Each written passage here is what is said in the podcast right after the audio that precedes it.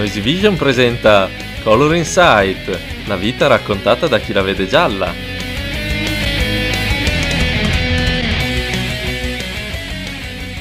Rieccoci in questa seconda parte dell'episodio rosso di Color Insight. Io sono Beppe e qui con me c'è anche Leo. Dopo l'intervista doppia a Marta e Michele nel precedente episodio, che siamo sicuri tutti avete ascoltato, anche questa volta abbiamo qui con noi un ospite molto speciale, Valentina Petrillo. Valentina è una persona che nell'ultimo periodo ha attirato su di sé molta attenzione mediatica. Leo, vorresti spiegarci perché? Certo, Valentina è comparsa sulle prime pagine dei giornali e in televisione tra settembre e ottobre perché è stata la prima donna transgender al mondo ad aver partecipato a una competizione sportiva ufficiale senza essersi ancora sottoposta ad operazione e avendo ancora i documenti da uomo. Nel suo caso lei ha partecipato ai campionati italiani di atletica leggera che si sono svolti a settembre a Jesolo nella categoria ipovedenti nelle gare dei 100, 200 e 400 metri piani. Insomma, non solo una grande atleta, ma una persona che ha abbattuto una grandissima barriera, una persona che non si è fatta fermare dalla sua disabilità visiva nella ricerca della felicità. E quindi benvenuta Valentina. Ciao. Partiamo dai campionati italiani paralimpici di atletica leggera a cui hai partecipato a settembre. Come sono andati?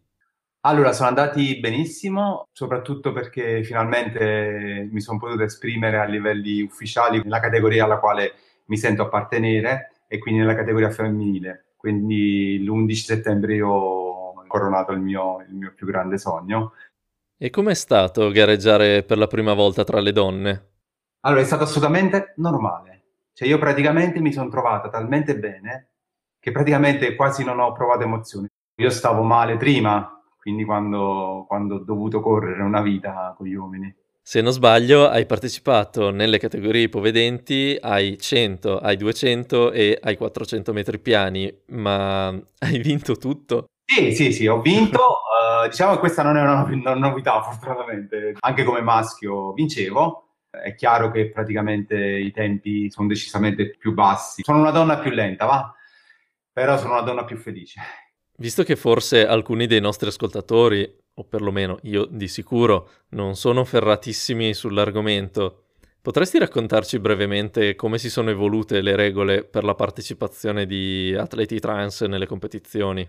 Le persone transgender erano escluse dal mondo dello sport fino al 2003. Dal 2003 la IAF, che è la Federazione Internazionale delle, di Atletica Leggera, include le persone trans nel, nello sport, ma devono comunque operarsi e fare almeno due anni di, di terapia ormonale, eh, ad arrivare fino all'anno scorso in cui la IAF recepisce quelle che sono le linee guida, il presupposto è quello di dire a livello sportivo non escludiamo una persona trans perché nel mondo ci sono persone che non possono cambiare i documenti, ci sono persone che fanno terapia ormonale, che quindi hanno un corredo ormonale equiparabile a livello sportivo sempre parla, eh, ad una donna che praticamente ehm, sarebbero esclusi dal mondo dello sport e questo non sarebbe giusto. E quindi nel 2015 c'è questa grossa rivoluzione che viene, viene recepita dalla IAF, però que- tutte queste linee guida, tutte queste cose non sono state mai applicate. E io sono la prima persona nel mondo che applica questa, questa situazione. E tra l'altro, ottenerla in Italia, eh, boh, questo è un grossissimo risultato. Parlando del tuo deficit visivo, quando sei diventata ipovedente? Avevo 14 anni e avevo appena fatto l'esame di scuola media, avevo letto dal libro quando sono stata interrogata, era giugno, e a settembre mi sono ritrovata a non vedere più bene. E invece hai sempre saputo di sentirti donna? Sì, io ho sempre, io ho sempre voluto essere donna, sin, dalla, sin dall'infanzia, ti parlo di quando avevo 4-5 anni, io giocavo con la mia amichetta Desiree a mettere smalto, fare le treccine, scambiarsi ruoli, io volevo fare la femminuccia. E poi io praticamente, quando ero piccola, ero convinto che mh, lo stadio finale di un, di un, essere umano fosse diventare donna, cioè che praticamente essere uomo sia uno stadio intermedio. che nel corso del, del, tempo tutti quanti diventavamo donne. Cioè. Quindi diciamo che questa consapevolezza l'avevi anche prima della diagnosi di ipovisione. Nell'adolescenza com'è andata? Hai qualche ricordo da poterci condividere? Ad esempio alla comunione, ero tristissima perché volevo indossare il vestitino da sposina delle, delle altre ragazzine, mentre invece avevo il saio dei francescani. e poi nella mia adolescenza, cioè, io ho sempre continuato a usare i vestiti di mia mamma, a truccarmi di nascosto, metterlo anche solo un minuto di, per mettermi lo smalto. Voi immaginate poi cosa vuol dire per un ipovedente?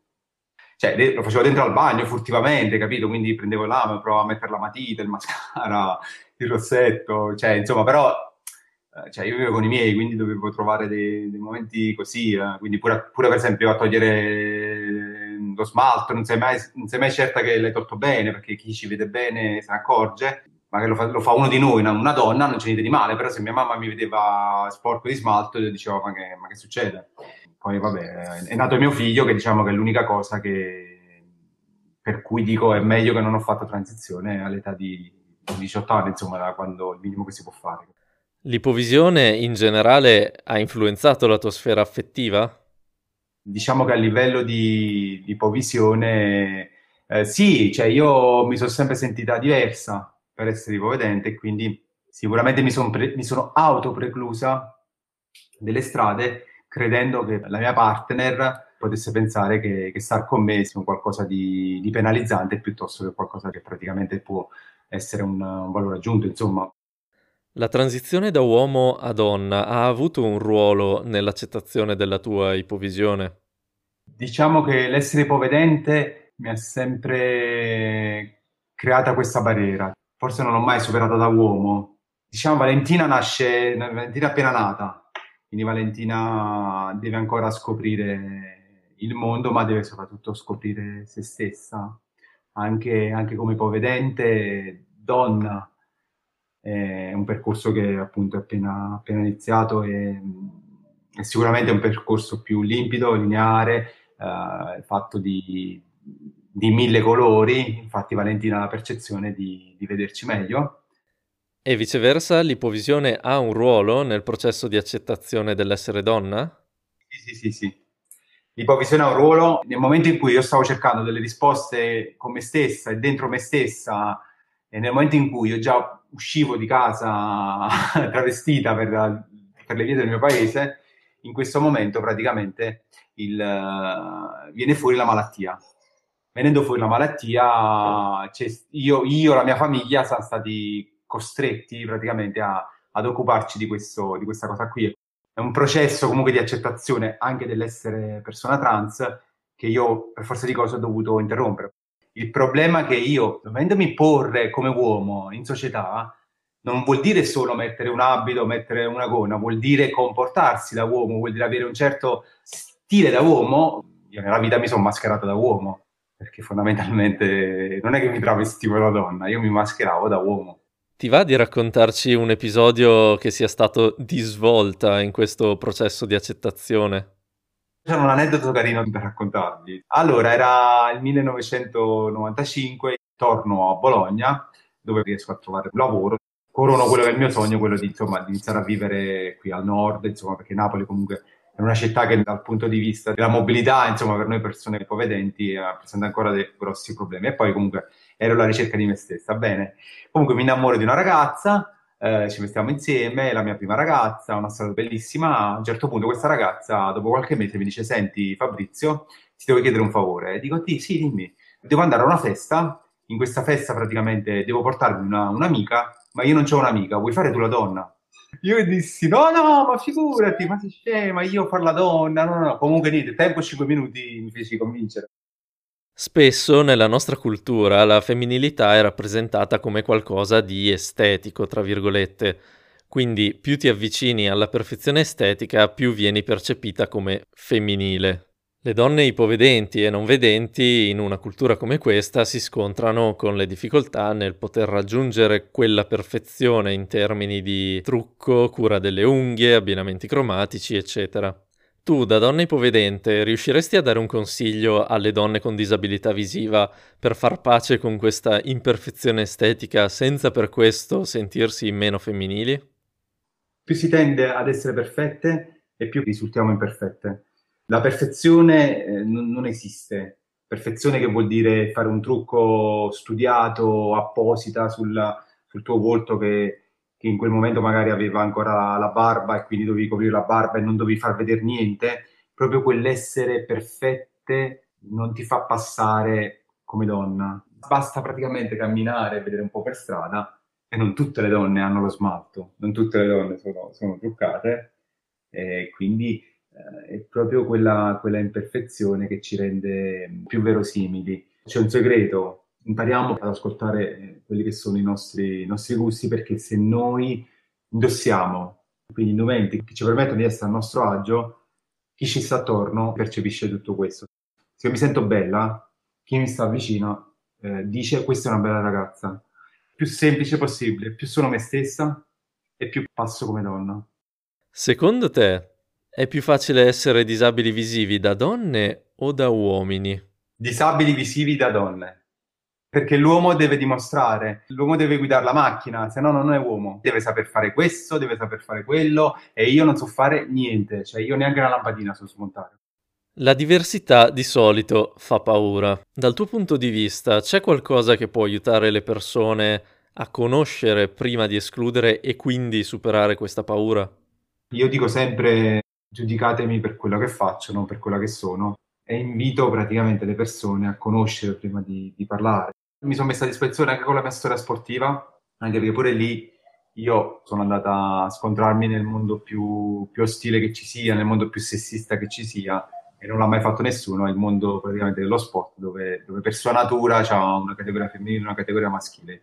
Io praticamente sono andata ad abbattere per la prima volta questo, questo muro la disabilità visiva non è sempre solo un cruccio, ma certe volte può anche avere dei risvolti quasi comici. Ti va di raccontarci un aneddoto divertente della tua vita che abbia a che fare sia con la disabilità visiva sia con il tema di questa puntata, cioè la sessualità? Aneddoto riguardante proprio la sessualità, io nel 95 mi sono messa insieme con una ragazza sorda e la, la cosa particolare è che io ero con lei e lei mi fa, senti, tu devi imparare a leggermi le labbra. E io dicevo, Benedetta, ma io, non, io, io ho problemi di vista, non riesco a leggermi. Bene, allora io adesso te lo scrivo, quello che dico io. E dicevo, Benedetta, ma io non ci vedo, come facciamo? Eravamo in questa situazione di incomunicabilità. È un'altra situazione buffissima, proprio parlando di sesso, che io e il mio amico eh, eravamo insieme a queste due ragazze sorde, lui con la sua e io con la mia. E niente, stavamo con queste due ragazzine, quindi io dico a Roberto che andiamo a casa mia, andiamo, andiamo in camera, insomma. E quella sera fu buffo perché eh, io e il mio amico, uno sul letto e uno su un altro, stavamo insieme a queste due ragazze e intanto che stavamo con loro, noi ci parlavamo, sapendo di non essere ascoltati. A un certo punto loro si accorgono, praticamente mettendo la mano sulla giugulare, cioè qui sul, sul collo, si accorgono che noi stiamo parlando e questo è stato buffo perché poi dopo alla fine queste due sono, se ne sono accorte, si sono arrabbiati con noi, ma cosa vi state dicendo, cosa non vi state dicendo? Ma noi ci siamo fatti delle, delle ghignate eh, da paura.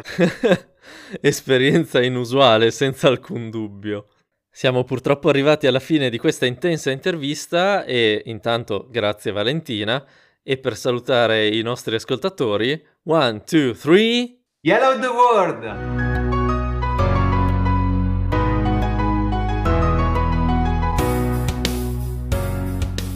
Grazie ancora Valentina per aver partecipato a questa intervista con noi, condividendo anche lati di sé molto personali.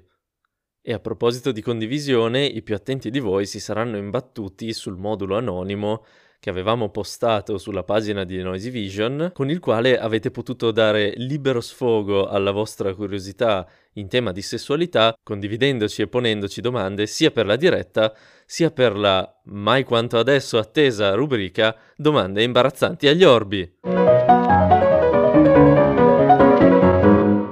Intanto il numero di domande che ci sono arrivate è stato veramente alto, segno che il tema tocca l'interesse e la curiosità di tutti e già intanto per questo vi ringraziamo. E vista la quantità di domande, questa volta abbiamo deciso di rispondere non a una, ma ben a due domande imbarazzanti. Vai Beppe, leggici la prima. Anche i disabili visivi, quando sono attratti da qualcuno, si fanno influenzare dall'aspetto fisico e dalla prima impressione? Beh, come tutti, anche noi abbiamo dei canoni fisici di bellezza che comunque variano da persona a persona. L'unica differenza è che, soprattutto per chi è cieco dalla nascita, non si baseranno sul colore degli occhi o dei capelli, ma su altri aspetti, tipo la statura o la corporatura. Per quanto riguarda la prima impressione, conta e come. Si ricava da tutto ciò che non è strettamente visivo, ma che anche nel giro di pochi secondi possa farci percepire com'è l'altra persona, ad esempio il suo modo di porsi o come usa la voce. Perché la voce per noi è un po' come una foto per un vedente, è il biglietto da visita con cui l'altra persona si presenta a uno che non ci vede o che ci vede poco. Bisogna solo sperare che una voce sexy da morire non rovini tutto dicendo cazzate. E per concludere l'episodio rosso, Beppe, vai con la seconda ed ultima domanda imbarazzante. Je t'aime, je t'aime, oui je t'aime. Una persona cieca si eccita guardando un porno? Certo che sì, ma vi diremo di più. Forse non tutti sanno che esistono anche i porno audiodescritti. È anche vero che i porno audio descritti sono pochi e in inglese. Quindi abbiamo due opzioni, o imparare molto bene l'inglese o, con o senza audiodescrizione, lasciare libero sfogo alla fantasia e all'immaginazione. Tanto solitamente i suoni dei porno sono piuttosto evocativi. L'unico vero problema per noi però è non poter guardare i porno di nascosto premendo il tasto mute. Prima di salutarvi vogliamo ringraziare tutto il gruppo di Color Insight e in particolare per questi episodi sulla sessualità Giulia e Lucia per averci dato una mano con le domande imbarazzanti. Ma soprattutto vogliamo ringraziare Nadia per averci dato un aiuto fondamentale con le interviste. E grazie a tutti voi che state continuando ad ascoltare e a condividere i colori di Color Insight. A presto!